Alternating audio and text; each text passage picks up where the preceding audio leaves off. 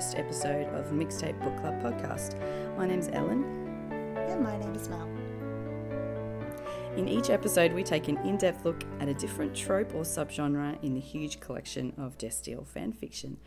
And in this episode, we're going to be discussing fics that involve Dean's panty kink. So, to discuss her fic, Satin and Sawdust, we would like to welcome um, popular Destiel fanfic author Carrie, otherwise known as Ltleflrt on AO3. Hello. Hello. Welcome. Thank you for coming and talking Thank you for having me. I'm very excited. This is a fun subject for me.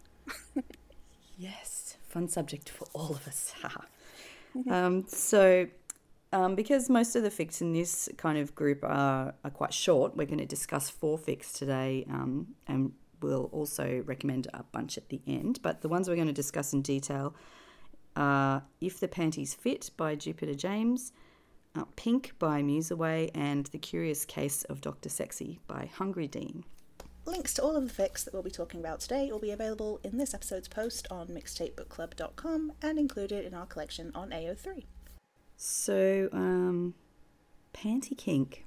We owe the entirety of this trope to one episode, which is called The End um, in season four. Was written by Ben Edlund, so we have to say thank you. Thank you, Mr. Edlund. for you, Mr. this one Edlund. line. We're always always thanking him for so many things. Thank you. yeah. So we already we already spoke about um, like actually end verse fic in um, episode twelve. So if you want to hear about the the rest of the, the things about that episode, um, you can go and listen to that one. But in that one line where he says to his future self that he, you know, was with Rhonda Hurley when he was nineteen, and she made him wear her pink panties, and he kind of liked it, and now it's spawned this whole sort of thing, this accepted thing that pan that the, the dean is into panties, and we love it. One of the greatest gifts that Canon gave us. I mean, aside from Dean himself, but yes. Well, yeah. Yes, I think and I think it's one of the most wonderful things about it is because not only is it just on a surface level, it's incredibly hot. You can, you can you can work it into absolutely anything because obviously you can wear it under absolutely anything. But it's just such a metaphor for like Dean himself. So like the mm-hmm. meta Yeah. that you can get into with this is mwah, chef's kiss, perfect. So yeah, because I mean, Dean's like a supposed to be this macho, tough guy, um, and presenting in a certain way to a ladies' man type thing, you know. And then underneath it all, he's just really a big softy and apparently kind of kinky, yeah, which we knew. we all know. And he doesn't talk about it, is uh, which is why it's his one thing that he can tell himself that no one else could ever know. And so, you know, he kind of keeps that to himself, but now we know. We know what's underneath. Yeah, such a gift. so this trope is included in like a, a load of different fics, and they're not always tagged with the. Um, there's a few different tags that people use, like Dean wears panties. Um, you know, there's just a panty kink tag. You know, a bunch of stuff like that. But it, because it's all it's included in a lot of longer fics, uh, it's not like often the focus of those fics. But hopefully, the ones we've picked to talk about today um, are a bit more focused on the fact that he's wearing panties. panties are a good addition to almost any fic. I would argue. Like I, I would say there's there's there's rarely a fic where panties are going to be a bad idea to add in there. So, totally agree. but these all of these did it did it very well though. So Definitely. I think the panties thing is like one of the things that um, I have to thank fanfic for teaching me about because the, like I never knew that there was such a uh, a market for like men's lingerie out there until I started reading this stuff and went, oh my god, this is amazing. It's like yeah. Did it awaken something within you? I don't know. I don't. I don't know if it's like an actual kink that I'd like to subscribe to. I just think it's fascinating that that um you know there's there's actually like a huge market in this stuff, and um I don't know. Don't know why I never knew about it before, but there you go. I would love to know Thank you, if fanfic. the supernatural fandom in general has had some kind of effect on the sales of men's lingerie. like, I would just like to know if that's the thing, because I feel like it probably has in some small way. I hope so. yeah, I hope so too. Shall we dive right in? yeah, shall we? Well, let's see. Okay, so the first fic that we're going to talk about today um, is called If the Panties Fit, and it is by Jupiter James. This one was published back in 2016. The completed work is just under 27,000 words long. Um, it read it is a full coherent fic when you read it um, all in one go. Um, uh, the summary um, suggests that it's a series of timestamps, and you can actually read it like that. I think it does read kind of very neatly in, in kind of a, a chapter based list. You can kind of read them very neatly, chapter by chapter. Um, but it's a delightful read, just straight through.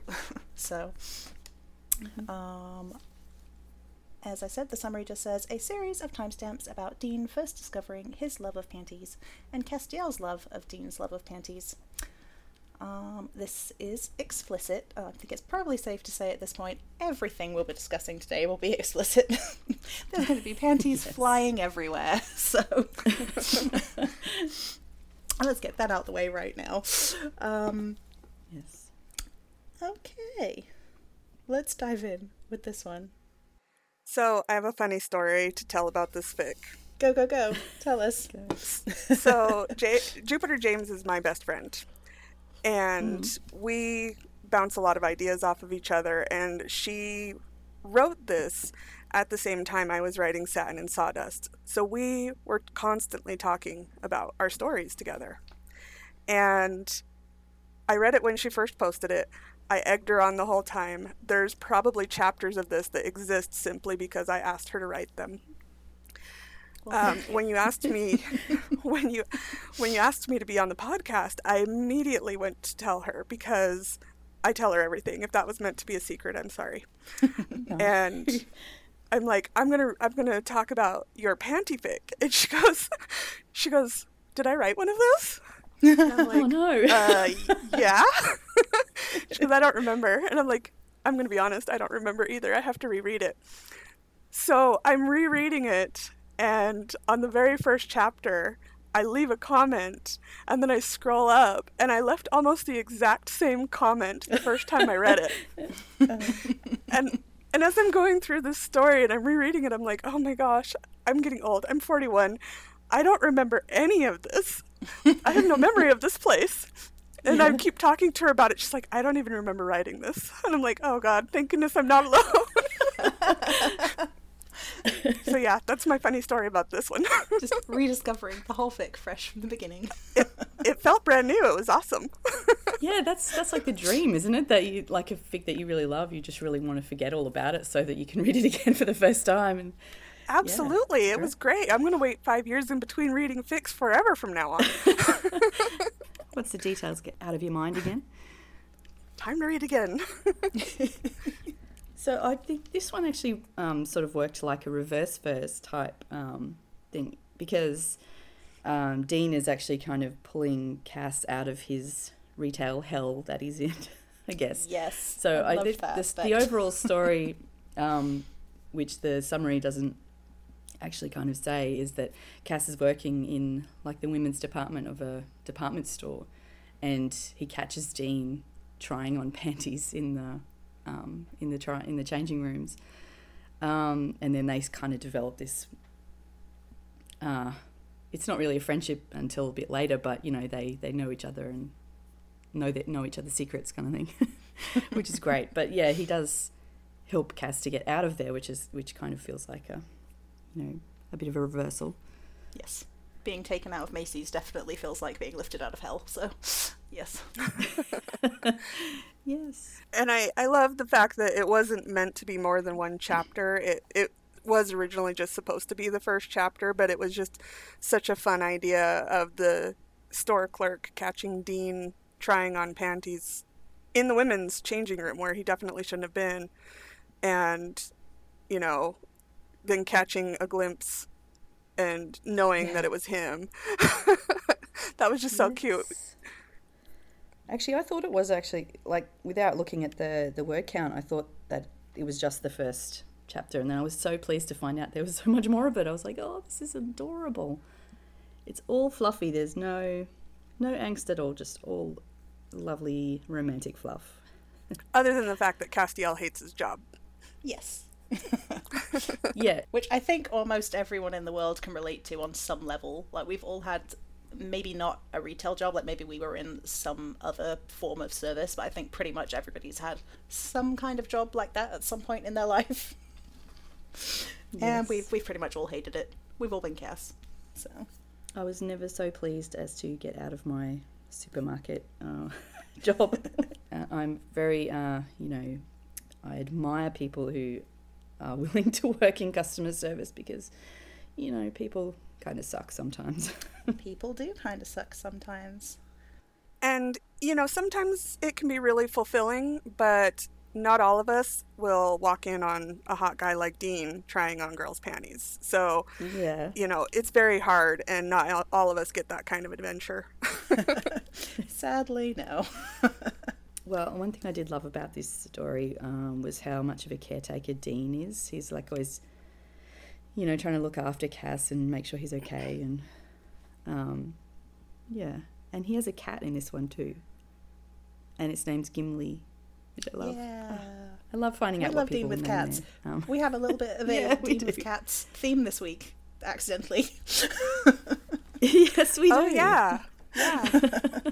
well, like I said, we were writing, she was writing this during the time that I was writing Satin and Sawdust, so that's probably where that came from.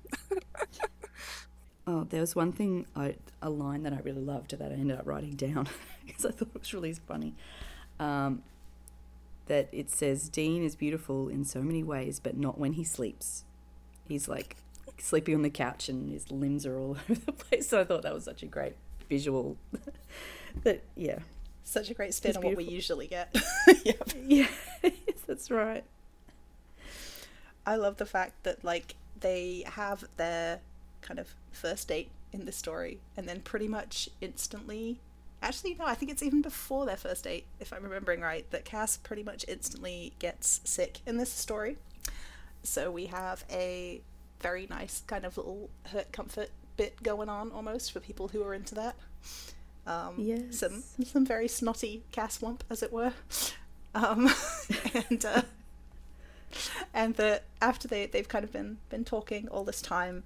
Um, I don't think it's it's too much of a spoiler to say because it's kind of pretty early on in the story that this happens. That Dean just kind of turns up at his apartment and is like, "No, like you're not you're not going through this alone. I'm gonna I'm gonna help." Um, and there's just something very Dean about that. Like that was kind of the essence of Dean to the point where he's like, "I I, I will look after you. Like no, you don't get a say in this."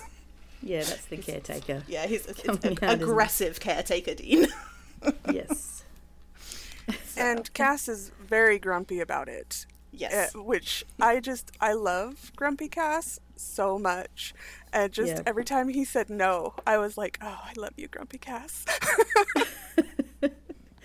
One thing that I loved about this also was that um, Cass's co-workers are like the chief shippers. Like um, they've got, I think Yes. Gabriel is involved and Anna, and they're they're all like gossiping about them, and they're trying to get Cass ready for his date, and you know, Yeah, I they just basically they were dress all him. involved. yeah, Yeah. and he wanted them to go away, but they wouldn't go away. Ah, so good. Yeah, no, I love that. I love that trope. Obviously, we like the most common one we have is that is that Sam ships it, but I love it when people extend it beyond that and just have it be like, you know, Gabriel, whoever else is nearby, they just take one look and they're like, oh no, this is gonna happen. Yep. He's so grumpy. He just needs a boyfriend. Help him get a boyfriend. yeah, they just take one look and they're like, oh, he's gonna need some help. yeah. uh, the Sam in this story, which we kind of meet later on, like he's not um, particularly in the, the early parts. There's a, a, a Sam and Jess moment where they eventually meet Sam and Jess. Dean introduces um, Cass once he takes Cass over to his house. They get roped into taco night. Jess Oh, throws yeah. food at him. which for people who have those kinds of families, like you just immediately recognize that dynamic, and you're like, ah, yes, this is good. like yes. Yeah. And uh, and I loved that. I also really like, um, without too much of a spoiler, once once Cass has been rescued from Macy's, he eventually decides to start his own business. Um, and uh, Sam kind of kind of steps in to give him some some guidance with that, and even with the the, the business being somewhat kind of panty related, which is obviously related to this episode, there is no point in this fic where it feels like Sam bats an eyelid at that at all. He's just like, ah, okay, and just kind of rolls yeah, with it. Board, yeah. yeah. He just rolls with it, and I, I just, I have to kind of raise my hands to Sam for that. Like, yep, there's, there's a, a good brother right there. He yeah. is well, but also Dean is is a model, yeah. So he's probably used to. Yeah, like, you, you know, feel like this Sam has seen things. exactly. even though even though Dean's panty kink is a secret at first, I'm sure Sam has seen things. He's been through all sorts in his time, but he just takes Bless. it all in stride. He's like, "Yep, okay, let's do this." so yeah, I always love uh, background characters in fic. Obviously, I love Cass and Dean. That's who we're there for. But I think well done background characters can just really, really bring a fic to life. And uh, yeah, I really liked Sam and Jess in this one. They were great. So. I think everyone does those background characters in a different way too. So you get sort of very different versions of Sam, or, um, you know, even Gabriel or whoever else is in Cass's life. Yeah, because we've got being their own characters to pick from, and those characters did change so much that we have like a variety yeah. of people to pick from. So it's a lot of fun. Yeah, and allows authors to bring their own kind of um, characterizations, which is great. All right, do we have any more praise to heap on this lovely, fluffy, warm pantyverse that we have started with? I'm calling it fluffy and warm, but I should also point out that it's actually really hot too. so I'll put that out there. Yes, it has has some very lovely, sexy times. Yeah, JJ's good at that. I've just realised that Jupiter James' last notes, the last note in this book is just there was no excuse for this. Shame on me. we are all very grateful, so no shame on you whatsoever. nope. She she doesn't feel any shame. I I promise. Like even if you even if you enter this whole fanfic author game with some shame, it doesn't last long. no, no. no, I think that's the beautiful thing about our fandom is that once you find other people who've got less shame than you, you just, you know, assimilate. just yeah. like, okay, Plus, these are my people. Yeah, and in fandom, there's always something somebody doing something weirder than you. It, it doesn't matter how weird you get. There's always someone weirder. So you're, you're fine. yeah suddenly you have no shame. Exactly. oh, there's no hope for any of us. All right, shall we move on then? Yeah. Sure. So which one's up next? So Pink is the next one we'll talk about, and it's by museaway. This one was um, published back in 2015. So it's quite a few. I mean, the the the end episode was aired back in like 2009 or something. 2000, yeah. So we've had quite a lot of years of having this panty thing in the fandom, but there aren't. I don't know if there are that many really old kind of fics involving panties. Like in our in our search, we I don't think I found all that many. It seems to be like a slightly newer, unless unless the tags only just sort of started coming up around this time. Yeah, I think sometimes it's it's just the tagging of them. It's it's just finding, you know, the finding the fics more than them being out there. So yeah. Anyway, sorry, it's a bit of a segue then. um, so it's um, about seven and a half thousand words long, so it's a bit short, a bit of a shorter one. This one, um, and it's only rated M. Um, and the summary goes After a chance encounter at Lawrence Laundromat at 3 a.m., no less, Castiel is enthralled with his memory of a man in dusty jeans and a plain t shirt with a pair of panties in his laundry basket. So Charlie Bradbury, aka Castiel's former best friend, places a missed connections ad on his behalf because that's what friends are for. So yeah, Charlie is the chief shipper here. she's the one who puts an ad um, on Craigslist, I think, for the the guy that that Cass met in the laundromat. Um, Yes. and I guess it takes them a little while to kind of warm up to the idea of actually getting to know one another another in this one. I think. Yes, I really liked the way that was done in this one because it could so very easily have been just like an instant kind of uh, instant um, porn kind of fic where they exchanged emails and hooked up and it was that simple. Um, and that would have been perfectly valid and perfectly hot, and I would have been very happy to read it. Um, but this was done slightly differently to that, which wasn't what I expected from you know heading into it. Um, it it took me by very nice surprise. So I was delighted. Yeah. This is an example of one of my favorite panty tropes where uh, it's like an accident that Cass finds out, and I I just always love that. Anytime, oops, I, I saw something I shouldn't have seen, I'm just all over that. yeah. And I mean that it's like there was someone else in the laundromat at the time, but they he couldn't really work out who they belonged to. But then I can't remember. Did he see Dean picking them up? Yeah, he did see him picking them up. Yeah, because he he pulled them out of his own washer or dryer or whatever and set him aside, and then sees Dean pick him up and put Yeah, him in his right. basket. yeah. And you know that could be for his girlfriend or whatever, but there's nothing else feminine in his laundry basket. yeah. So he starts having thinky thoughts.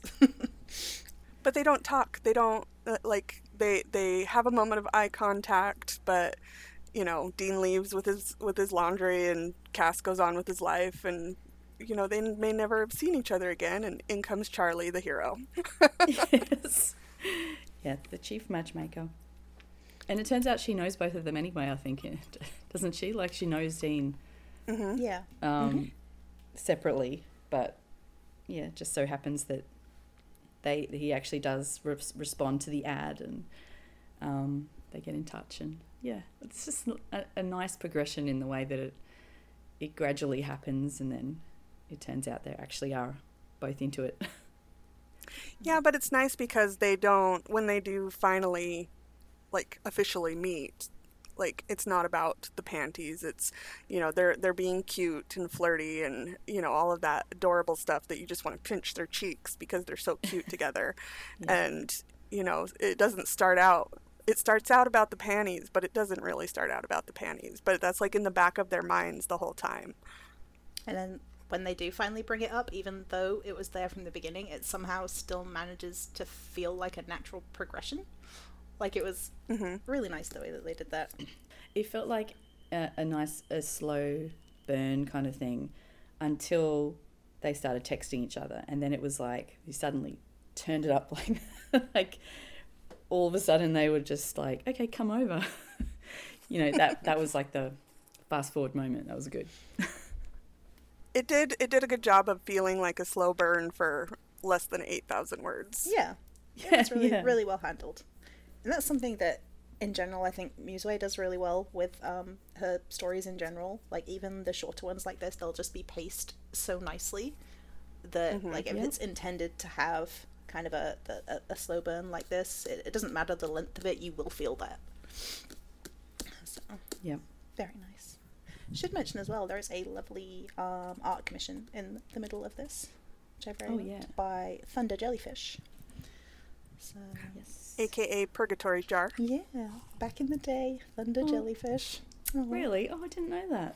No, I Yeah. knew I'd heard that name before, but I didn't know I didn't connect it with Purgatory Jar. Oh, there you go. Yeah. I feel like it's been a long time since I've seen Thunder Jellyfish. Awesome. All right. Well, there's not much we can say about a seven thousand uh, word fic without, you know, without without guess we've already spoiling the whole the, thing. entire but- thing. well, yeah, Yeah. there's there's there's got to be a big spoiler warning on this one, but it is both very sweet and very hot at the same time. Yeah. So definitely brings the heat in the later part. But it's also just very nice. I just really enjoyed like the style that this this one is, is written in. I think it's it's, it's very nice, and for people familiar with Musue's fic in, in general, it's just a very enjoyable writing style to read. It will kind of lull you along until suddenly it sets you on fire. So go for it. Yeah. read it. All right. So from one cute hot short fic to another cute hot short fic, really.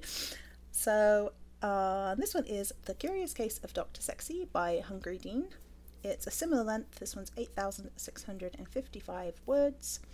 Um, this one is much more recent. It was published in 2020. Um, and this is an explicit um, two person love triangle, which, if you listened to my screeching in the two person love triangle episode, you'll know is one of my absolute favourite tropes in fanfiction ever. so, really happy that we got to include it. I didn't actually like search out any uh, two person love triangles for this trope, so I was just delighted that we somehow stumbled across one as one of the very first fics that we picked out for this. So, Yeah. the summary for this one goes Castiel needs to get over his best friend Dean, who is totally straight and out of his league. Charlie helps him by making him talk to the cute lingerie blogger Cass has been eyeing. He finds himself slowly falling for the stranger and hopes that perhaps this guy can get his mind off Dean. So I think we all know where this is going. It's like your classic um, online two person love triangle thing. yes.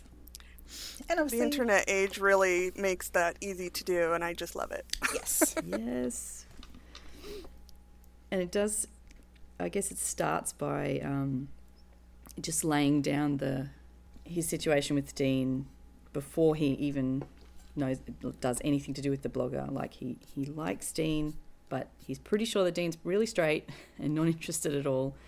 And then it goes on to the um, actual talking to the lingerie blogger guy, and um, yeah, I kind of like that. It was like setting the scene. Yeah, so so we know we what's even happening started. even before we start seeing them chatting. Yeah. So I really I, I noted down one of the tags on this this fic because it just made me smile. I I like tags that amuse me, and this one is just Castiel as being a little dramatic, but we love him anyway. it's true. Yeah. That's right. Do I think enjoy. Followed by it- De- Yeah. Dean Winchester being an idiot. It's it's really just together they work. Dean Winchester being an idiot, yeah. So they balance each other I think out.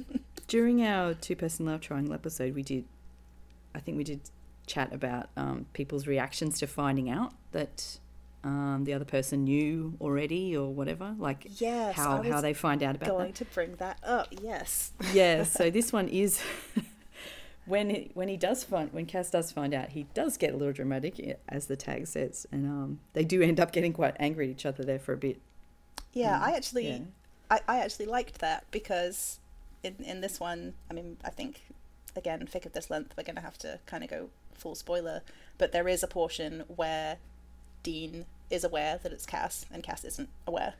Um, it- it's not a very long portion; it's it's a very short amount of time, um, but Dean continues with the ruse for a little while um, when he's aware that it's Cass. And so obviously when Cass finds that out, he is angry about it, and there is yelling, and um, and, and I Yeah. like that. I like that. I think that it, you know, it's perfectly reasonable for one of the people to be mm-hmm. angry in that situation. I don't think it necessarily, at least for me as a reader, obviously each to their own when they're reading things, but for me as a reader, it wouldn't necessarily feel realistic if that happened and somebody just wasn't angry about being deceived in some way. Yes. Yeah. So, I mean, Felt not realistic. saying I to it's was me. very pleased. yeah, not Reading him throw throw his fit, I was like, "Yeah, go Cass." yeah. You tell him. Yeah, well, I guess it's kind of an embarrassing thing to discover, so I guess Yeah. it'll keep you from telling, like, kept, kept Dean from telling him about it. yeah, I mean, you can definitely sympathize with both of them, but mhm. and he was angsting over this, you know, being attracted to two different people at the same time, and he was going to have to make a choice, and he went through all of that suffering for much longer than he had to. So yeah, he had a good, he had the right to be mad. yeah, Yeah. No, I really liked the way this one was put together. I thought it was um, it was satisfying. Like, but like a for an eight thousand word um, story, they packed quite a lot into it. Um, but and by the end, you were like, oh, this is I'm pleased with the way this has turned out. It's nice. I really liked that. Um, so, you know, Dean is presumed straight, but obviously he's not. And here he is, he's running this lingerie blog with his face cut off so people don't know that it's him. And I really just love the idea of him exploring his sexuality online, exploring his gender presentation online. I really like wearing panties and lingerie. And instead of hiding that in his room, he's sharing it with the world, like anonymously, but he's making he's making sure that everybody else is in on this with him and i really liked that i thought that was an interesting twist to yeah. dean being shy about his love of panties in this case you know it was still a secret but not yeah, yeah. and i think i think it's something probably all of us and most people listening can probably relate to and that we all have friends online that probably to some extent we feel that we can be more open with than people that we see in our day-to-day lives mm-hmm. so like there's, there's probably an extension of that with dean there that he was probably you know learning about himself and, and kind of testing out parts of himself online that he wasn't even ready to test out with Cass with Cass yet necessarily um, but it kind of turned out he was in the end. All worked out for the best oops. there, definitely. Good oops. we also do get a nice little treat of some uh, Impala sexy times in this one as well. Always a nice little addition. yeah. So. Yeah, they like. Um, I love the the visual of them, like sort of getting a bit handsy in the front seat and then trying to flip themselves over into the back so they can actually get it on. I always like that always too. Just makes me laugh. I yeah, because it's there's something like so endearingly awkward about it. I mean these are two huge guys. Like not exactly, you know, you can't just flip yourself over a back seat that easily when you. Yeah, I don't know. It's yeah, hilarious no, to me. I, I, I like it. I like it because it's not like sexy and smooth necessarily. That they're clearly no, exactly. like scrambling at that point. yeah, I like it.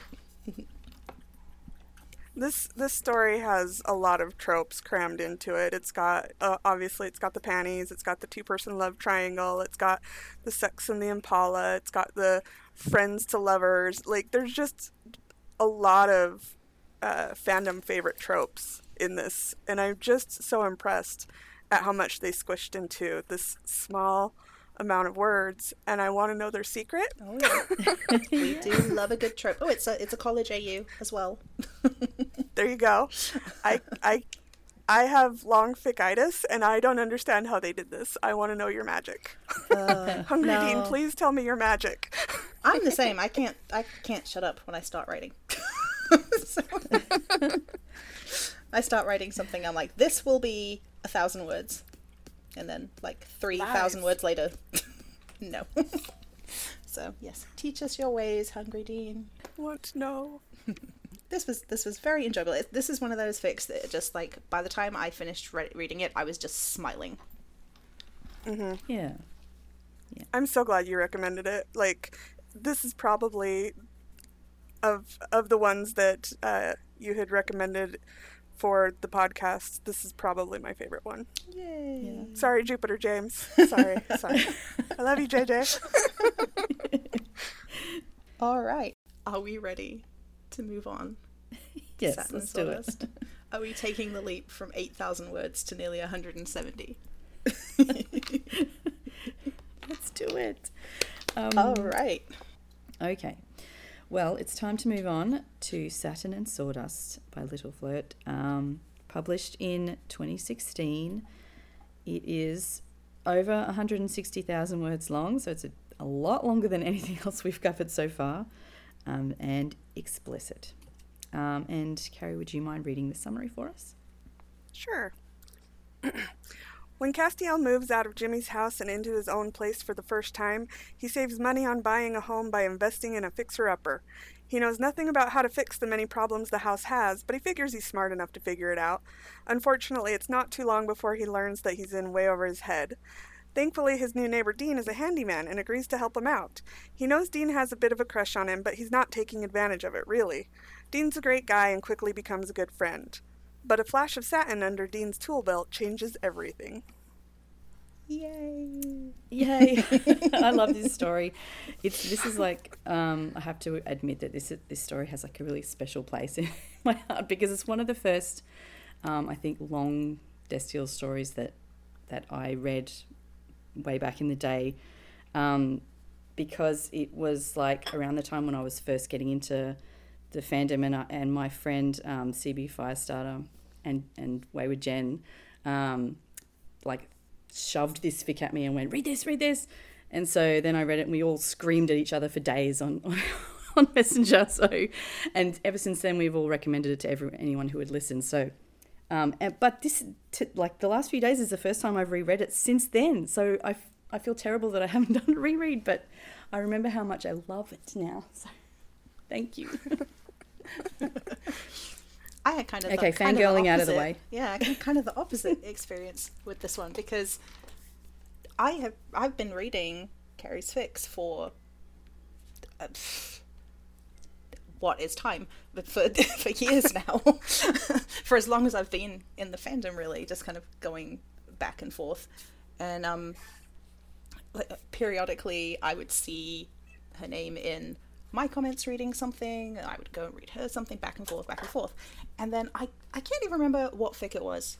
I wrote something once upon a time, and as far as I was concerned, I thought that I had read pretty much most of your stuff. Like, I, I was just kind of reading things as they came out, and as far as I was aware, I'd kind of gone back and read most things that I was aware of. And mm-hmm. I can't remember which fic it was that I posted, but you left a comment on it, just like a regular, just nice comment, said, said something about it, and I responded saying something about the fact that I loved um, fics where they fixed up houses or like handyman fix, like those kind of things. And your response was, "Oh, um, have you read mine?" And you said something about Satin Sawdust, and I was like, "Oh." And I just sat there for a moment, like, have I? like, genuinely confused. Like, I genuinely thought that I'd read pretty much everything that you did. And I was like, huh. Okay, maybe I haven't. Okay, so I went and looked it up and added it to my mark for later, where 170,000 Fics words. go to die. Yeah, where fics go to die, let's face it. and I was like, huh. Okay, so it has sat there and sat there, and I've been eyeing it ever since, like, it's it's a chunk of words, but I really I really want to do it, but it's a chunk of words. I kept doing it and doing it and doing it, and the second that somebody mentioned uh, panty kink with this one, I was like, I know exactly what fic I need to do. yes. I was like, I need to pull that one right out of my mark for later. I, we've got to do it. So this was I'd basically been waiting Well. for an excuse to read this fic for so very it's long. Obvious, it's the obvious choice when we're talking about panty kink because a lot of other fics are, um, you know, they involve panties in some way, but I mean, this one's obviously a, a fairly central theme to the whole thing, is that um, that Cass is like extremely turned on by the panties. He's he's definitely definitely on the, the, the kink side of the panty kink with this one. It's it's not really a casual thing for Cass. Yeah, no, th- he's he's definitely uh, one of those guys that is mildly obsessed over panties. So So tell us about um, how this story came to be. Do you remember? It's been a while, I guess, but yeah, um, I've talked. to People have asked me a few times, so I luckily thank you everyone who's asked me because it helps me remember. Um, I like to I like to collect prompts list. I never take prompts. I'm always afraid I won't be able to fill them, and so I don't take prompts. But I collect them. I hoard them like a, a fic dragon or something. and I I'm like I'm never gonna get through any of these. And I decided I was going to pull like five prompts and squish them together. And this is this is the first fic that I've ever written that I knew before I started that it was going to be over 100,000 words. I, Usually I'm surprised once it goes over 10,000, but I knew because I took five prompts and I squished them together. And uh, one of them I ended up not being able to use, but the idea was that um, a package would be delivered to one of the characters that was meant for the other character, and the character who got it would open it up and be like, "Oh my gosh, panties!" And mm-hmm. this was my neighbor for my neighbor, not for me. and I, I ended up not being able to work it in, but that was one of the original prompts that kind of inspired Castiel's Panty Kink and Handyman Dean, and there were a couple of others. Those are the two that you know are the big themes of the fic was the handyman thing and the and the panty kink but that was literally how it started was just i have this huge list of prompts. I'm never going to get through them one at a time. Squish them together. Yeah. What a good idea. And also i have a tag on some of my pre- like three of my previous fics that dean thinks he's straight and somebody called me out on that um, not rudely or anything, just in a comment, they're like, You have a lot of fics that are tagged with Dean thinks he's straight. Is that like your thing? And I'm like, You know, it's not, but you have a point. So that was one of wasn't one of the five prompts, but it was part of the inspiration was was somebody being like, you know, you always write Dean thinks he's straight. And I'm like, you're right. Let's flip that on its head and do it the other way around this time, which as far as I know, people really don't do that with Castiel. They do it with Dean all the time. And I, I get comments on this all the time that that's something that they don't see very often. So obviously, I'm not the only one who's not seen it. There's so many fics, I can't keep up with it all, but I try real hard. Mm-hmm. yeah, so that's I guess it's a major theme running like that creates a lot of the um, the drama in this story is the fact that um, Cass is discovering that um, he has these feelings for Dean that he doesn't understand because he's pretty sure he's straight for quite a lot of the fic. Um, and then by the time he sort of works out, or someone else tells him that he's obviously attracted to, Dean, it's sort of too late. He's already, you know, head over heels type thing.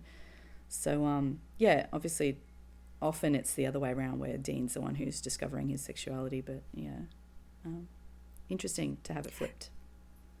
Yeah, and in this one, you know, when Dean's sexuality comes up, um, he's like, "Nah, man, I'm I'm super bi, very bi, very very." yeah. Very clear on he's he swings both ways happily, mm-hmm. and you know, there's not as much of that. Just happy to be out, Dean. So there's still a little bit of that, but um, you know, that was definitely the opposite of things that I had written before. And I, I really just wanted to take something that I had done before multiple times and turn it around.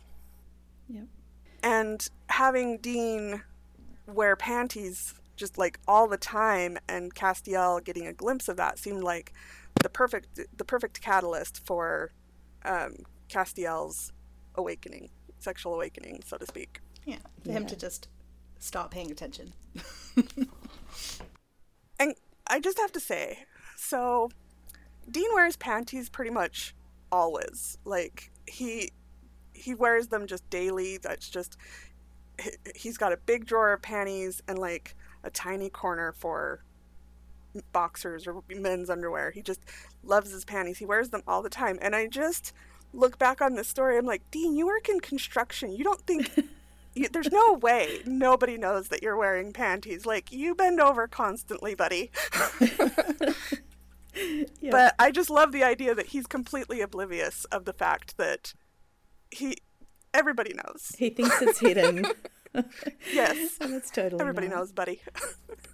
I just, I just assume that everybody is probably just like, you know what? Just respect. They probably just assume that like well he has to be aware of it. Like he's just owning it and doing it so all right. Exactly. They're like well okay then. He's the boss you know he he's the contractor boss and all of the people who work for him are like well i'm not going to disrespect him. I can't get another job. So yeah. I don't ever bring that up but i i thought about it like the entire time i was writing this story.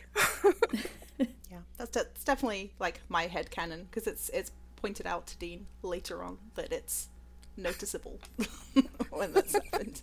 And Dean kind of has a moment where he's like, "Oh, oh, okay," like, "Oh, it really is noticeable." But yeah, that's definitely my I never thought about that before. But yeah, everybody knows. Dean just wasn't aware that they did. Bless him, he's so dumb. I think um, I really loved that Dean's um, family is all there in this one. So I don't know if that's part of the, the reason that he's so um, comfortable in who, who he is and his sort of sexuality and whatever um, is that you know his his mum and dad and his grandfather and you know Sam um, and Sam is married to Jody in this one, which is also an interesting pairing that we don't often see. but you know, um, Sam's got um, Dean's got much more of the of the family kind of support and and um, that he never has in canon. So, did that influence your your kind of characterization of him as being more confident?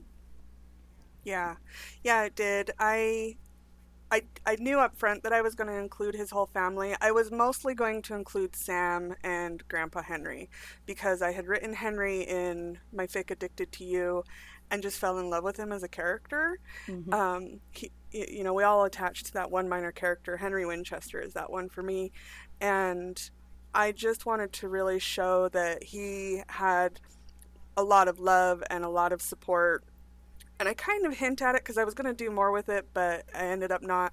I kind of hinted that there was a little bit of friction with John about it, yeah. and so he got some outside support from Kane. Mm-hmm. Um, yeah. But then John came around, and and so what little bit of friction there was in his family was very very mild and was smoothed over by somebody outside of his family who remained a good friend because you know when you're when you're growing up queer even with a really supportive family i think that the found family is really important. So i just wanted to show him with support everywhere. Family friends just everybody supported him. Yep. Yeah because he's got the roadhouse family too right? Like ash mm-hmm. and ellen and them yeah and yeah. everybody knows you know there's it's not a secret to anybody um, and he's been out since he was a teenager. So yeah, full support from everybody in his family and his extended found families. Yeah, and it's really nice to see a dean that is essentially exactly the same in that you know he likes all the same things and, and does all the same things that you can imagine a dean doing if he had a settled life where he didn't have to hunt or any of those kinds of things but he just doesn't have any of that weight he's not carrying any of that weight that we see him carrying in canon all the time Mm-hmm. But he's still very much a caretaker, mm-hmm. um, which is why he sticks his nose in Castiel's uh, house problems like almost immediately. Um, he's very much a caretaker because he had that care given to him. So I, I definitely wanted to still show him as a mother hen, but like it came from a different place. Yeah, it's very yeah. core facet of his personality, no matter where it comes from. And I think that gives him the comfort to just be like, I like panties. I'm just going to wear them all the time. This is just my wardrobe. I love that so much. I, I headcanon that for um for Canon Dean sometimes. It's like he's got to have them somewhere, right? oh, just yeah. headcanon for Dean in general now. Just even if it's not specified, Dean is just always wearing panties. Okay. yeah. Absolutely. I love Dean's cats in this story. Oh, yeah. And I love that they're not just background cats. Like, these are a key component of the story. Yes. Which I absolutely love. I love their names. I love that they have personalities. I love everything about these cats. So, where did the cats come from?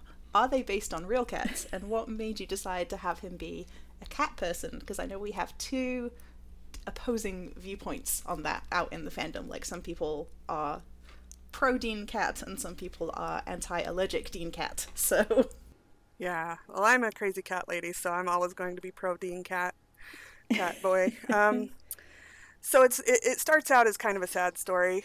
Um not just a few months before I started working on this, my cat Kiki had passed away and she was almost 18 years old. She, was a gift to me for my 18th birthday. I'd had her my whole adult life, and I missed her. Yeah. So I always wanted lots of cats, but she doesn't get along. She didn't get along with other cats, so I would always say I'm a crazy cat lady, but I only have one because she won't let me have any more. She's, you know, itty bitty tiny cat, huge personality, and there wasn't room for more cats in the house. And so I knew that when I got more cats, I was going to immediately get 2 mm-hmm. Mm-hmm. And so um, when I started writing this and I decided Dean was going to have cats. It was going to be two because that's what I wanted. And they're kind of based on um, the cats from the Shoko channel on uh, YouTube and also Cole and Marmalade. They're kind of an amalgamation um, because I, I just love those two channels to see these people with these two cats and see how they interact with each other. So I'm like, okay, I'm going to do two cats. They're going to kind of be like um, these these four cats that I love on YouTube. And so it was basically just kind of wishfulness on my part. These are the cats that I wanted. No. Um, not long after I finished writing this, so I finished this in July of 2016, and in September of 2016, um, on a Thursday, I was like, okay, I'm ready for another cat. And I walked into a PetSmart and adopted the first two cats that I saw Bobby and Castiel. Aww. And Ca- Castiel is Hamill and Bobby is Ford. Like, I predicted my future cats. Oh. I, I put it out there in the universe and I got them. so so yeah, it started as a sad story. It was kind of wishfulness on my part. These are the cats that I want, and then a few months later, after finishing it, I got them. Aww. Oh, well, I don't know if you've predicted all like cat pairs from now on because I had, well, I only have one of them now, but I had two cats and they were also Hamill and Ford, although one of them was a girl. Um, but Oh, I love she's it. no longer with us, but my my ginger, he is um, an escape artist who is is Hamill. um, so uh, reading this, I was like, oh, this is definitely my cats too. Oh, so yeah. Bobby is Bobby is not so much an escape artist. Like in personality wise, he's very much like Hamill, but he doesn't. He's kind of afraid of the outdoors unless I'm there with him. But uh, Kiki was my escape ninja, and the part in the story where Hamill gets out of the house is based on a true story with Kiki. Oh, okay. So she came home. Oh, that's the like important the, how how Castiel found her, and, or how Castiel found Hamill and ca- and caught him in the yard and everything. That's all 100% based on a real thing that happened to me. Oh, That was not okay. I was Mm. very upset for those 11 days. Oh my God. yeah, so I, I did pull a lot of the cat stuff from real life. Yeah. Well, it felt like it because yes, I recognised. The other thing I loved about this, apart from cats, was um, Dean's inner monologue. How he argued with himself the entire time, argued with his brain over everything. I thought that was a nice touch. yes. Dean is Uh, Dean that has was two an characters. accident. Dean has Yeah, a devil on two his shoulder. characters. I I didn't do that on purpose at first, but I noticed that it was happening, and so once I once I realized it was happening, I leaned into it. yes. I Yes. imagine that actually going through Dean's mind all the time. Oh, Yeah, in one of your one of your end notes, you uh, dubbed his mental voice "Tiny Demon Dean." yeah. Like, yep. yeah. I was very I was entertaining myself with that so much. Like, I was definitely laughing at my own jokes. I'm not sorry about it. Actually, one of the other things you mentioned in the in the notes um, was that you were originally planning to include a, like a threesome scene with with Meg. So there is some just in general. There's a, a Megstiel kind of thing happening at, in the, the beginning of the fic, but it's only just the first chapter, I think, and then um, Meg kind of takes a, a background kind of role after that. Um, just if people are not into that, just heads up. Um, but yeah, um, I love Meg's characterization in this one. Like she's supportive of of Cass always, as well as being like her, you know, kind of catty self, I guess. But um, yeah, so you you originally planned for her to have more of a a bigger role in it. Mm-hmm.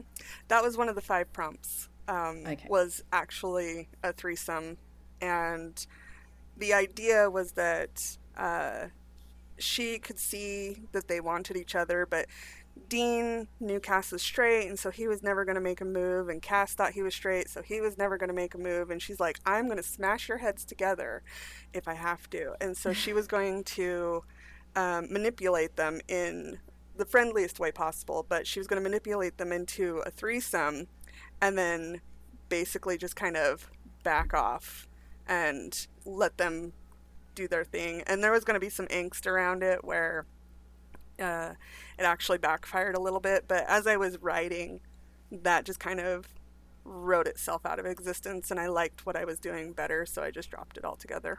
Mm-hmm.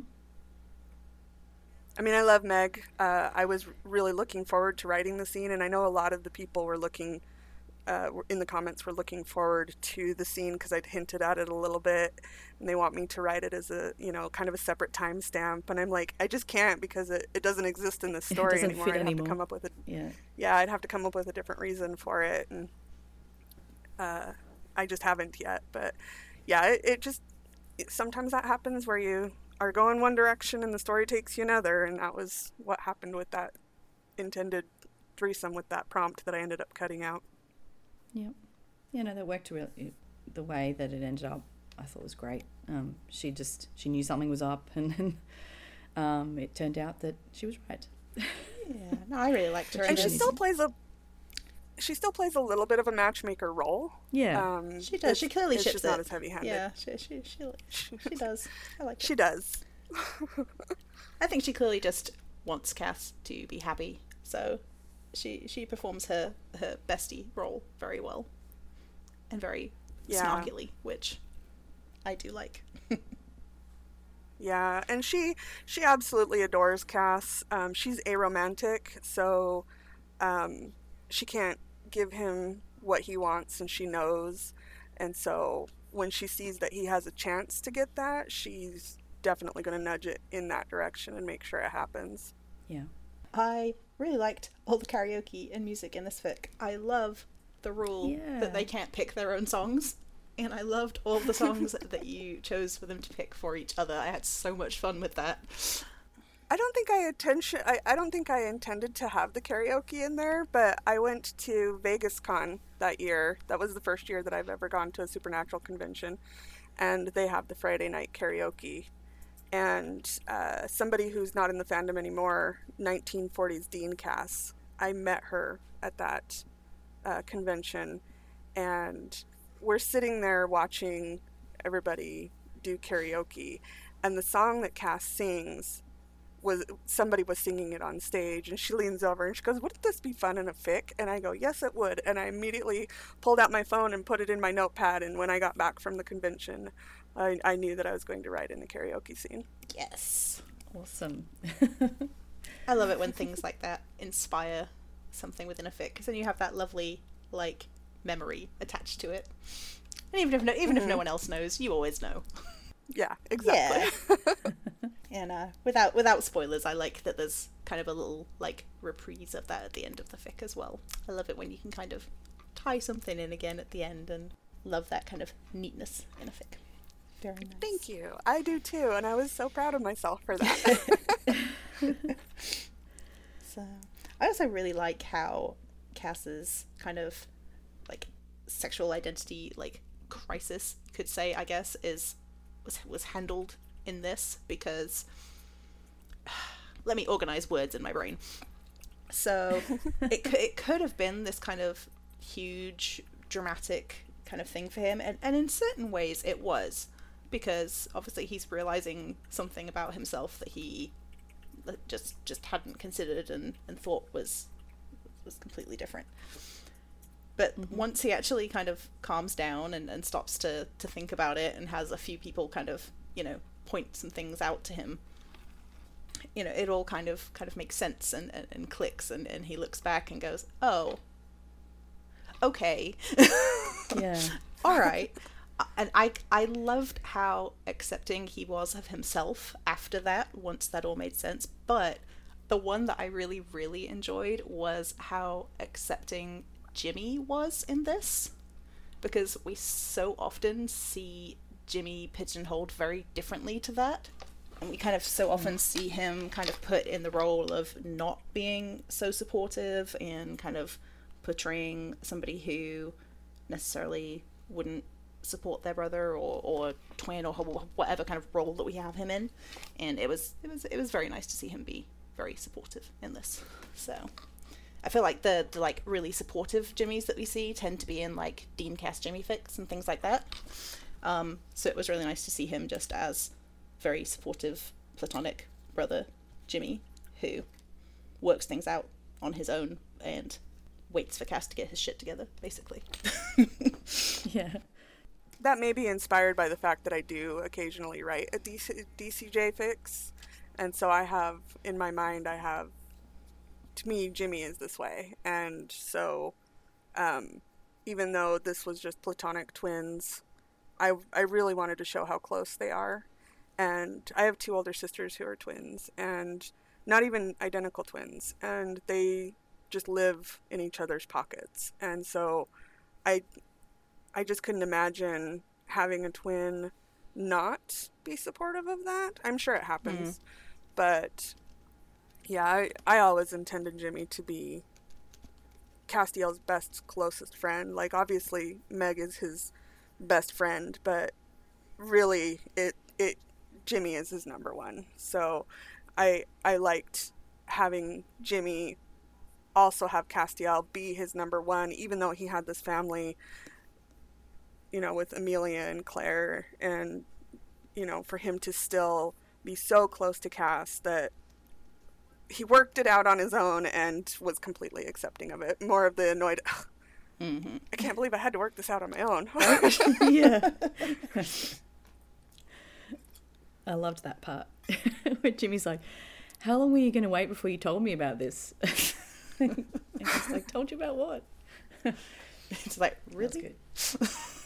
yeah, I'm not blind. Actually, I love that about this whole thing is that um, everyone thought they were together, even Dean. like, I don't want to give away major spoilers here, but um, everyone knows. um, including Dean, which is def- yeah, definitely yeah. like a, a, reverse of what we often see. Yeah. Yeah. It's it's just Cass who doesn't get it.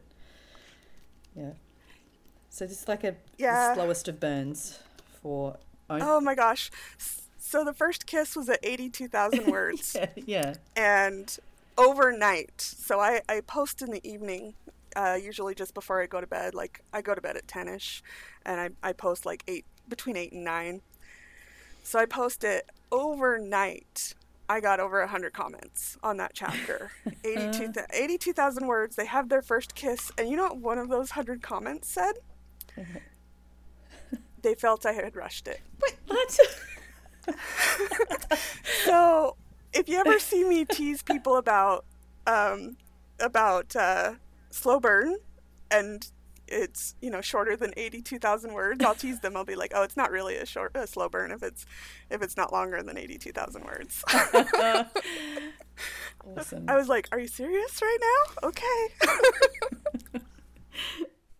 uh, it's so satisfying though when you like I don't think you you rushed it. It was a very it was a lovely slow burn up until that point. But when you actually get there, and I'm not I'm not surprised you had hundreds of comments because um you know, it's it's very satisfying when it eventually finally happens. You're like, oh, you, yeah, you let out that is. breath that you've been holding. yeah, exactly. Yeah. I, I, it was, it was definitely a relief to get there because I, I write linearly, and I, that was one of my uh, goals was to get to the first kiss. I didn't know exactly how it was going to happen, but you know, it was one of my carrots on a stick to keep myself writing was to get myself to that first kiss and man it took forever to get there and then everybody's like yay finally like i could hear screaming from across the world in my sleep like everybody was so excited for it and then there's one comment and if they're listening bless you this is one of the funniest things i've ever ever experienced in my life. I love that comment. It really just so goes much. to prove that you really cannot ever please everybody, right? like you just can't. It's impossible. You're right. yes.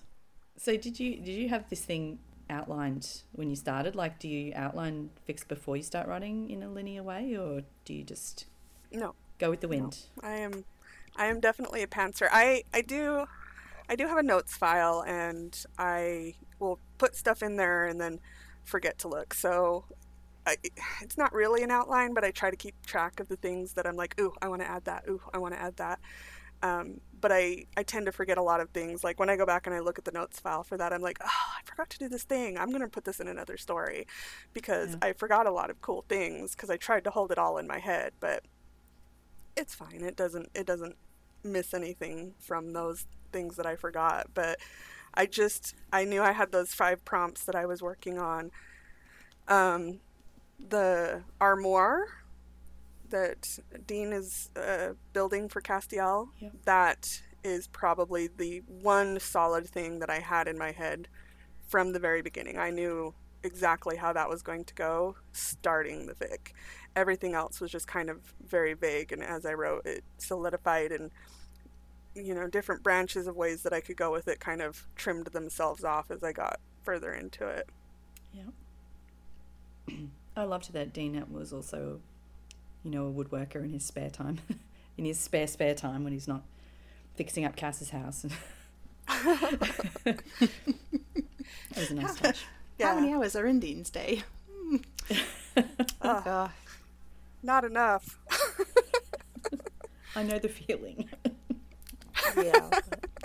Clearly loves what he's doing. And that's the He does, which you know, and I and I put in there that uh, Sam had to warn Castiel, be careful because if you give him an inch, he'll take a mile. He he really likes to redo houses, and you know, we uh, Jody and I asked him to help us with ours, and it ended up being a lot more than we expected because Dean just goes whole hog for it. That's his favorite thing. yeah, because it, Yeah. it's double double whammy for him. He gets to do the things he enjoys doing and caretake his friends and loved ones at the same time. Mm-hmm. And in this case, um, spend time with his hot neighbour. right. His hot air quotes straight neighbor, but you know. yeah, and torture he himself at the same time. oh, bless his heart. So he important. can't question. help it. did, did did you learn a lot about DIY writing this fic? Because I noticed one of the like earlier chapters you made a comment about not knowing much about renovating houses and something like that. And uh, then as I was reading on and on, I was like, wow, she's she's really going for it and like th- like the tools and the details, like you could feel it as you were going through. I was like, I feel like I'm learning things. Congratulations. um, so, of all of the things that I had them do, the only thing I knew was the water heater thing, uh, because of a my first house and the roommate that I lived with had explained to me the water heater thing, and so that was the only thing I knew. And when I bought my second house with my husband, and the the water wasn't very hot, I was like, we need to check the water heater, and I was right. So that was the only thing I knew. Everything else, I just looked it up on the Lowe's website. They have uh, how-to videos, and I don't know that I needed to research it as much as I did, but I kind of got sucked into it, and I kept thinking to myself, "Man, I really want to redo my bathroom now." I haven't. I'm scared, but I did a lot of research, um, and I I don't know that I'm brave enough to try it. I would. wa- I wish I had somebody like Dean to, you know, walk me through it, but Yeah. I might actually eventually redo my own bathroom because of this. Well, good luck. I mean, Thank you. chipping the tiles off does sound like fun, but I don't know if I'd, I'd trust myself to put them up again in a neat way. Like, it sounds That's tricky. what I'm afraid of. yeah, Yeah. like the, the Yeah. taking down is one thing, but yeah. Demolishing is good, is easy. Anybody can demolish things as long as you've got, you know, proper uh, protective gear. You can demolish things, but putting it back together nicely, that's completely different. Exactly. Yeah. Even- Even Cass managed to help with the taking down of the tiles. The- You know those. You know those. Uh, Dean teaching Cass to shoot, or like that that trope in any romance: somebody teaching somebody to shoot, Yeah. and it gets all oh, sexy. Oh, yeah. That is basically what the tile scene was.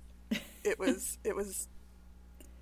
It, there wasn't, you know, shooting involved in this in this case. It was all teaching him how to tile. But I wanted to have basically that tension of that t- person A teaching person B to shoot, and it being kind of sexy. Sexy tiling. Mm-hmm. That's what I was going for Love there. it. Yeah.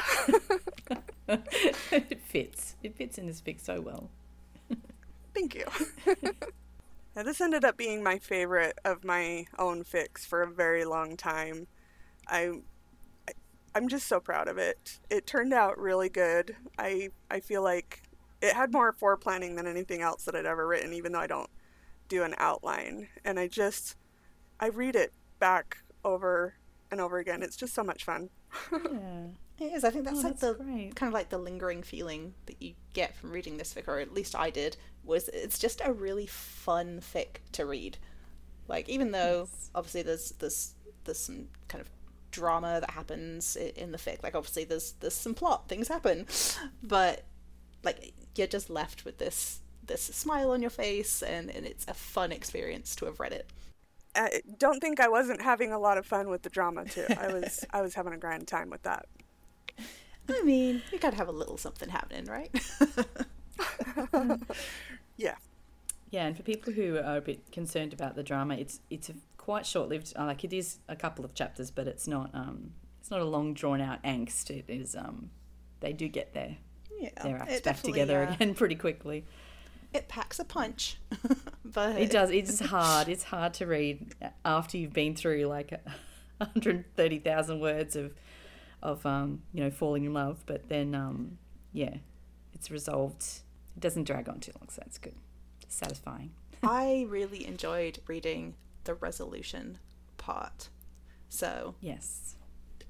i'm going to say big spoiler it's not like a big plot spoiler it's like i guess a very minor issue but for me it's a big spoiler so skip 10 seconds ahead if anybody doesn't want to hear it but i didn't realize until i read this fic that this is a thing that i enjoyed so much but apparently people crying during sex is something i'm really into Oh, I had no idea that was something I enjoyed reading. I but actually I was, read that a lot. I was like, hmm.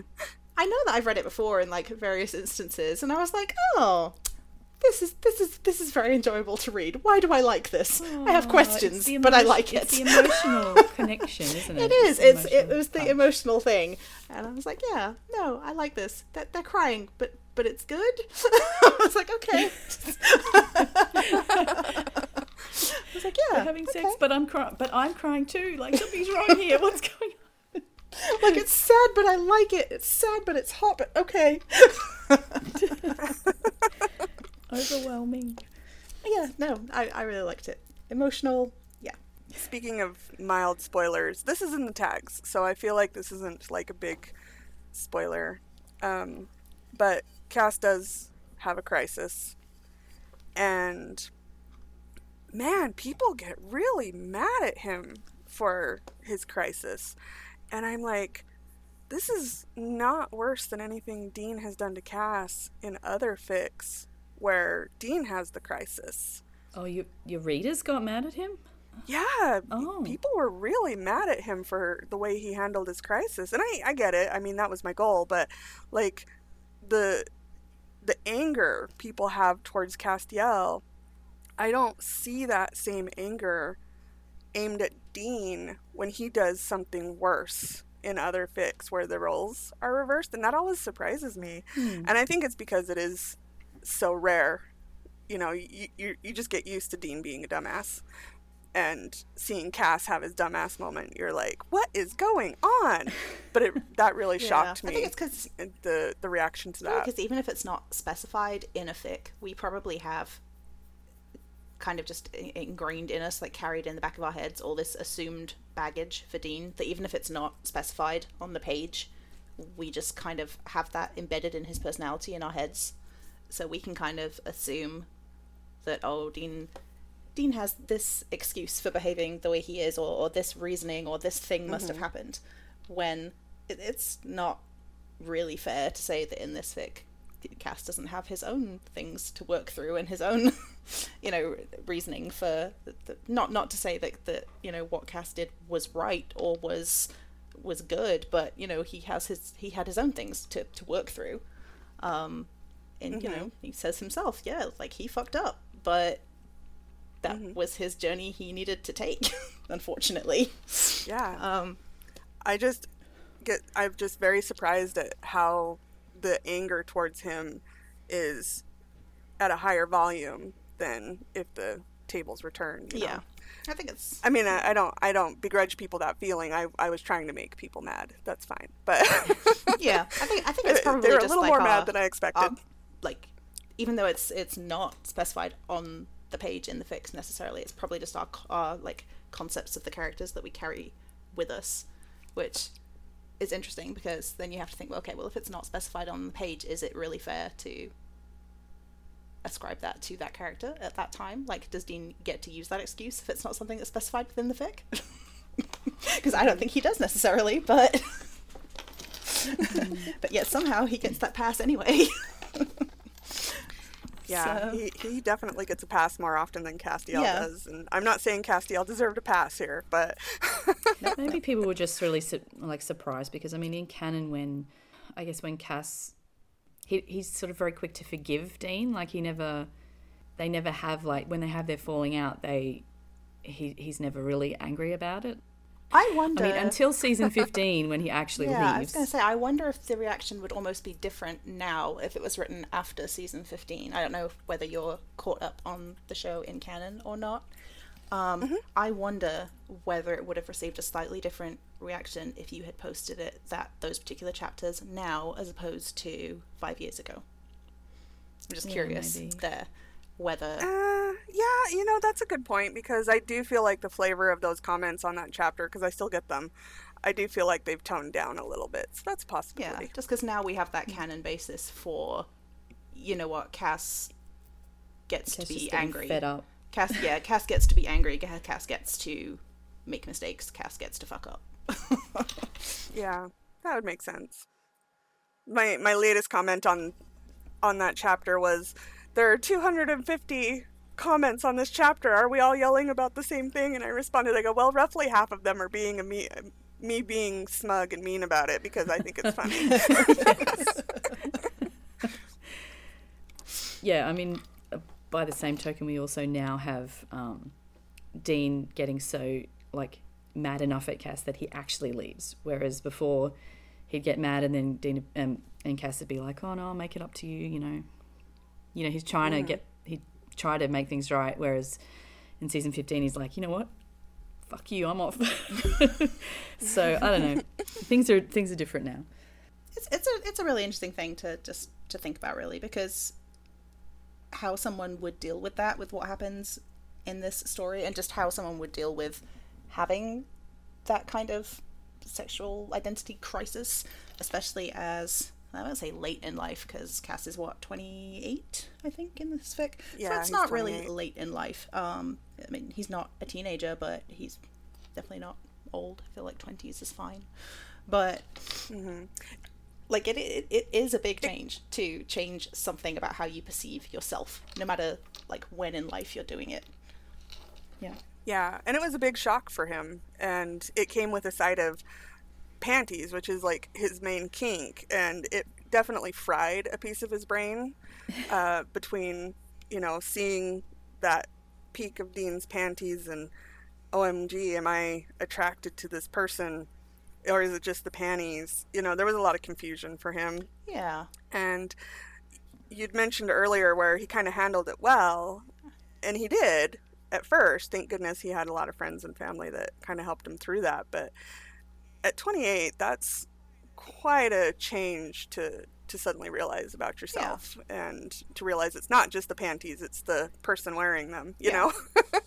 kind of handle it well until you kind of hit a wall and realize that actually maybe you hadn't handled it at all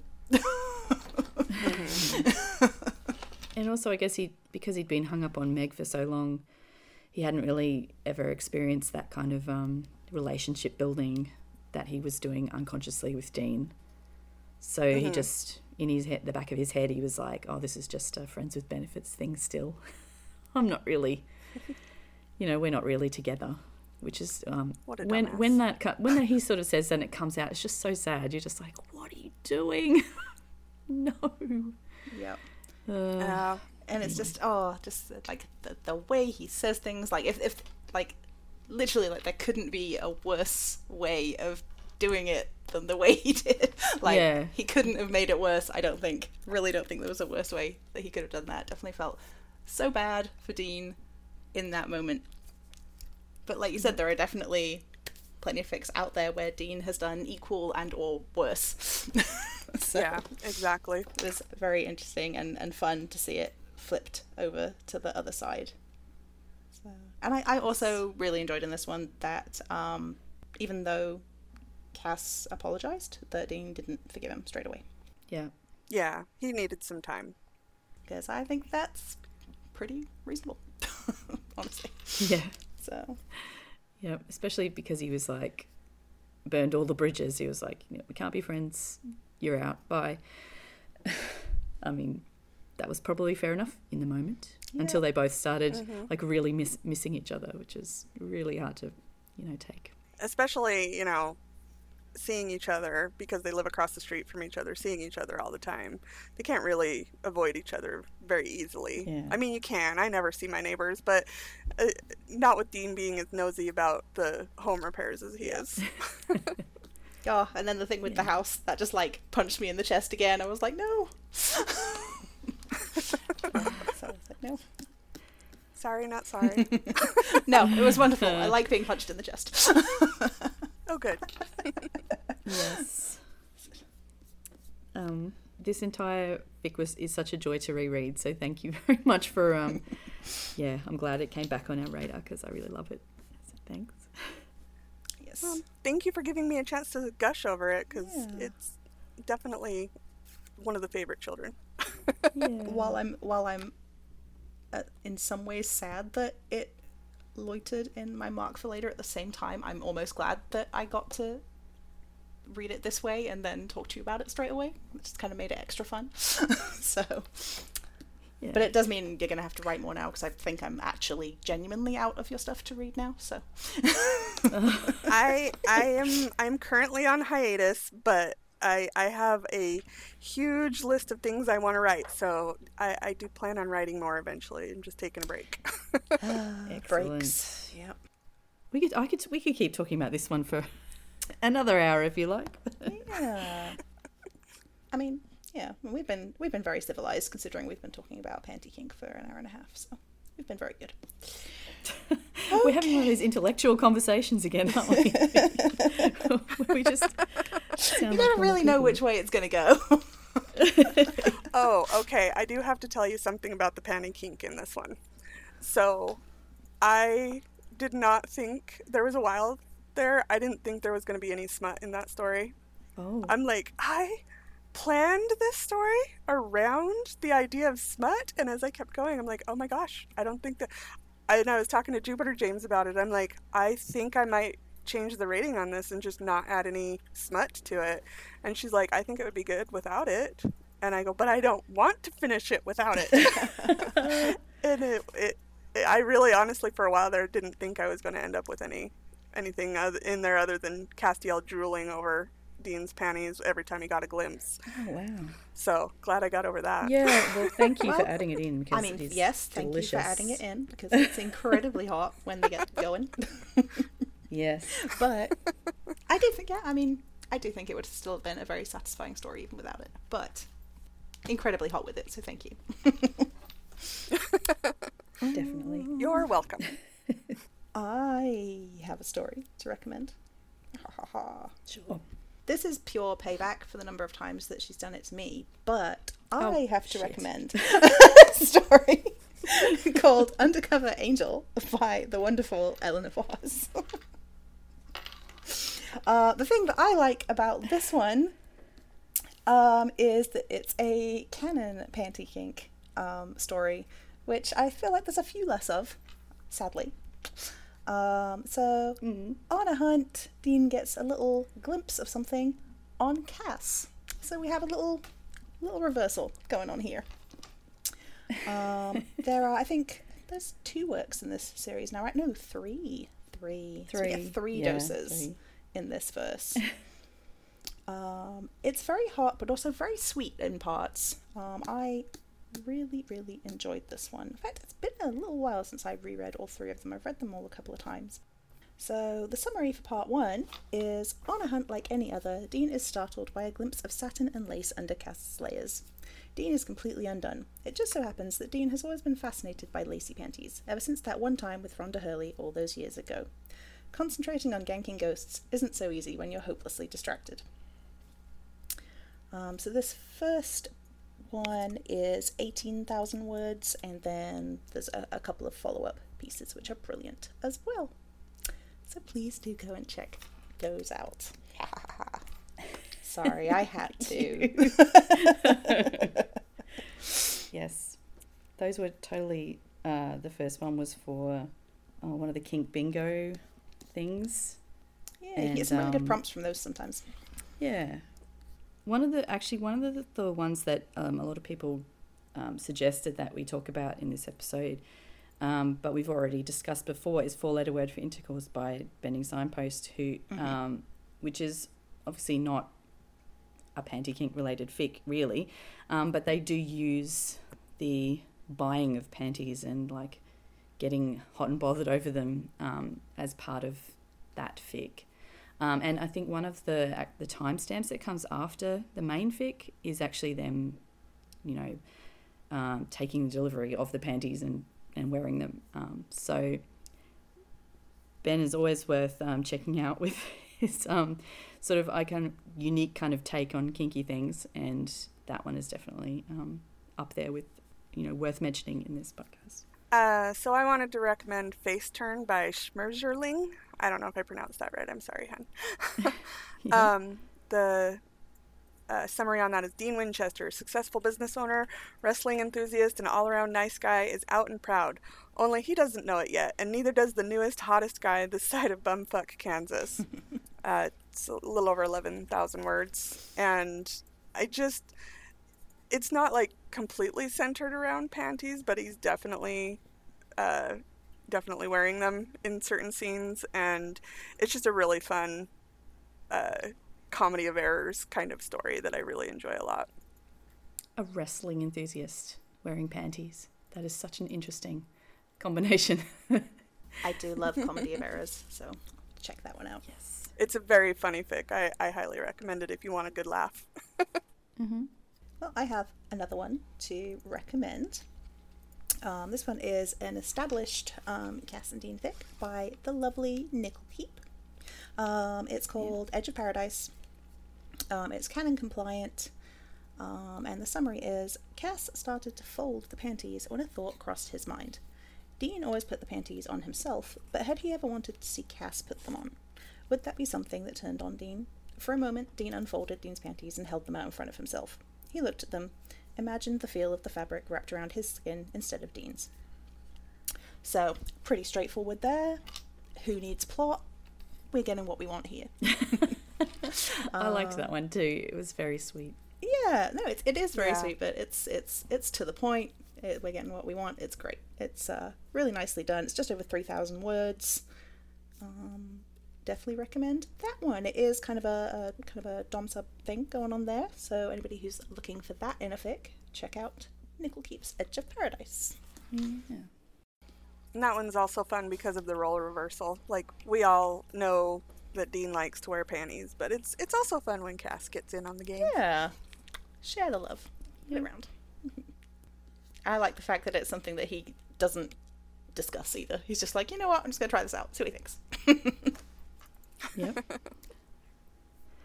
um, I am going to go and wreck um, one of my besties. Um, so we've got um, Every Great Top Deserves a Great Bottom by Trenchcoat Baby. It's um, about four and a half thousand words, so it's a, a shorty. But this is um, lingerie model Dean, who is um, he's he's usually the top in the in a in a photo shoot. Like he'll be the more dominant person um, in in the picture. But in this case, um, he's modeling opposite Cass, who is a um, who's recently moved to the US from Russia. So this is Russian Cass, um, who is also modeling um, the lingerie, and they have to like switch positions, and Dean's not quite sure, and then they end up with like this tension, and it's just ah, it's so delicious, um, and yeah, really, or, like Trenchcoat Baby is great for getting that sort of um, you know, long, like prolonged kind of tension and just building it up until you're just like, yeah, just fuck already. So, yeah, in, in 4,000 words, it's like really well done. So, go check that out. I have one more. Go for it. it. It's uh, Pink and Blue by Jamariel.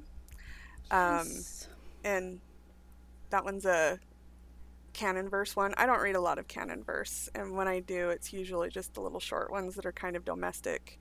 And uh, that's what this one is. It, it kind of explores how Dean got to where he is with his panty kink, and then just has a very sweet, gentle moment with Cass where, you know, they talk about it and decide to include that in their sex life. And I just, I just really liked it a lot. It's very sweet. I love the range that you can get on these kinds of things. Like you can really go from something that's just like scorching hot right down to something that's really quite kind of sweet and gentle and caring, and it's kind of a like a nurturing thing. Really get the full range here. Very nice. Mm-hmm. Yeah. So one final fic um, that we will mention, um, which is probably one we'll go into more detail in a future episode, more likely as it fits um, other tropes better, but definitely deserves an honorary mention today, is Unsolicited by Dangerous Not Broken. Um, the summary of which is in which Dean Winchester gets an unsolicited dick pic from an unknown sender, which is both totally not disappointing in that it's a really nice dick pic, and incredibly disappointing in that it's clearly a downloaded picture of his favourite porn star. There's absolutely no way it's actually this porn star sending it to him, right? Right?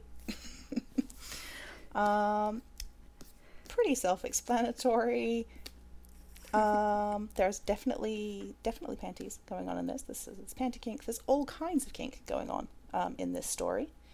Uh, it does uh, not at the beginning of the fic, but going towards the end of the fic, it does veer into BDSM territory. Um, it's also just a very kind of sweet, kind of heartwarming fic actually in between all of the the porny stuff so that there is like some really heartwarming story in there as well. Um, some incredibly hot art, very much not safe for work. Um, but if you yes. enjoy um, Jackie Winchester Reloads art, um, you you may have seen this this piece floating around. I feel like it's a pretty well known art piece in the fandom, um, but you you you may or may not have seen it and realize that maybe it came from this story. So um, if I just say a cowboy hat, a popsicle, and a tie, you either know or you don't. so uh, that'll so tell you good. how long you've been on Tumblr because it disappeared from Tumblr during the ban. Yes, during the Great Purge. yeah. So um, definitely go and check this one out. Check out the art, um, the amazing story, which is just a just over fifty six thousand words. Um, obviously explicit, very explicit. Um, just a really well written, satisfying story, which, like I said, fits other tropes better, so we'll, we'll probably come back to it for one of those. Uh, but there's definitely some panty kink in there for people who like it. Mm-hmm. All right, we have one other story to give a special mention to today. Um, it's called Every Part of You by the Communist Unicorn. Um, this is quite a nice one because it's a slightly different take on it. This is an established relationship um, story where Dean and Cass are already married. This is a kind of a husband's story. Um, and the summary is Cass discovered his husband's secret completely by accident. But now that he knew, he wasn't just going to let Dean shove it back in that shoebox like it was something to be ashamed of. Every part of Dean was perfect and beautiful, and Cass might have just discovered a kinky side of himself, too. Um, so, obviously, this is pretty hot. um, Kobe's Kobe's great at writing um, stories that, that, that really heat up at the end, but it's also it's it's very sweet, um, and it it's just heartwarming. Please trust me and read it. It's heartwarming and lovely, um, and uh, you you will be smiling ear to ear by the end of this one. It's just over three thousand words and well worth your time. Oh, so, that sounds nice. Yeah. Well, I, I know what I'm reading before bed tonight. Awesome. okay. One f- more would be um, You Think You're Slick by Angelic Jazz Hands. Um, and this is a story um, which is an Omegaverse with, I believe it's Omega Dean and Alpha Castiel, um, where high school senior Cass um, has a secret admirer that is leaving him surprise gifts in the form of panties in his locker. Oh. Um, it's very porny, obviously. I feel like a, you know, Omegaverse fics do tend to lean towards that. Um, but this was actually, I think, the first time um, that I had come across specifically panty kink in kind of used in this way as like a secret admirer kind of trying to tempt somebody with the panties deliberately. It was it was the first time I'd seen that, and so it was kind of a unique um, dynamic that was used that way. And obviously, with the like scents and stuff, it was something that worked very specifically with Omegaverse. So Yeah. um, do check the tags on this one. Might be things there that people do not want to be reading. So check that one. Um, it's only just over 11,000 words. Um, and it is explicit. And I really will stop now. All right. Well, we've got a, a whole list of other fics that are involving panties, a lot of them are, um, you know, short kind of porn without plot ones, or uh, there's not a lot of like extremely long in, that involve panties, but we'll list all of the ones um, that we've been rec'd um, on on the post on mixtapebookclub.com. Uh, we have to say a really big thank you to Carrie to co- for coming to talk to us today. Such a pleasure to have you. Thank you. Thank you again for having me. This was a lot of fun. No worries. And um, you can get in touch with us to tell us what you thought about these fics um, or just to suggest new things for us to look at. Um, you can email us at contact at um, mixtapebookclub.com or, or any of our social media accounts. Um, feel free to do that. Or you can come and chat with us on the Profound Bond Discord server in our channel. And next episode, we are going to switch things up completely. We're going to have a fun little treat um, in the form of an episode on crack fic treated seriously. I can't wait. I love crack. Yeah, do something a little different. yep. Um, so thank you everyone for listening, and we'll talk to you again soon. and as always, remember that the story isn't over until we say it is.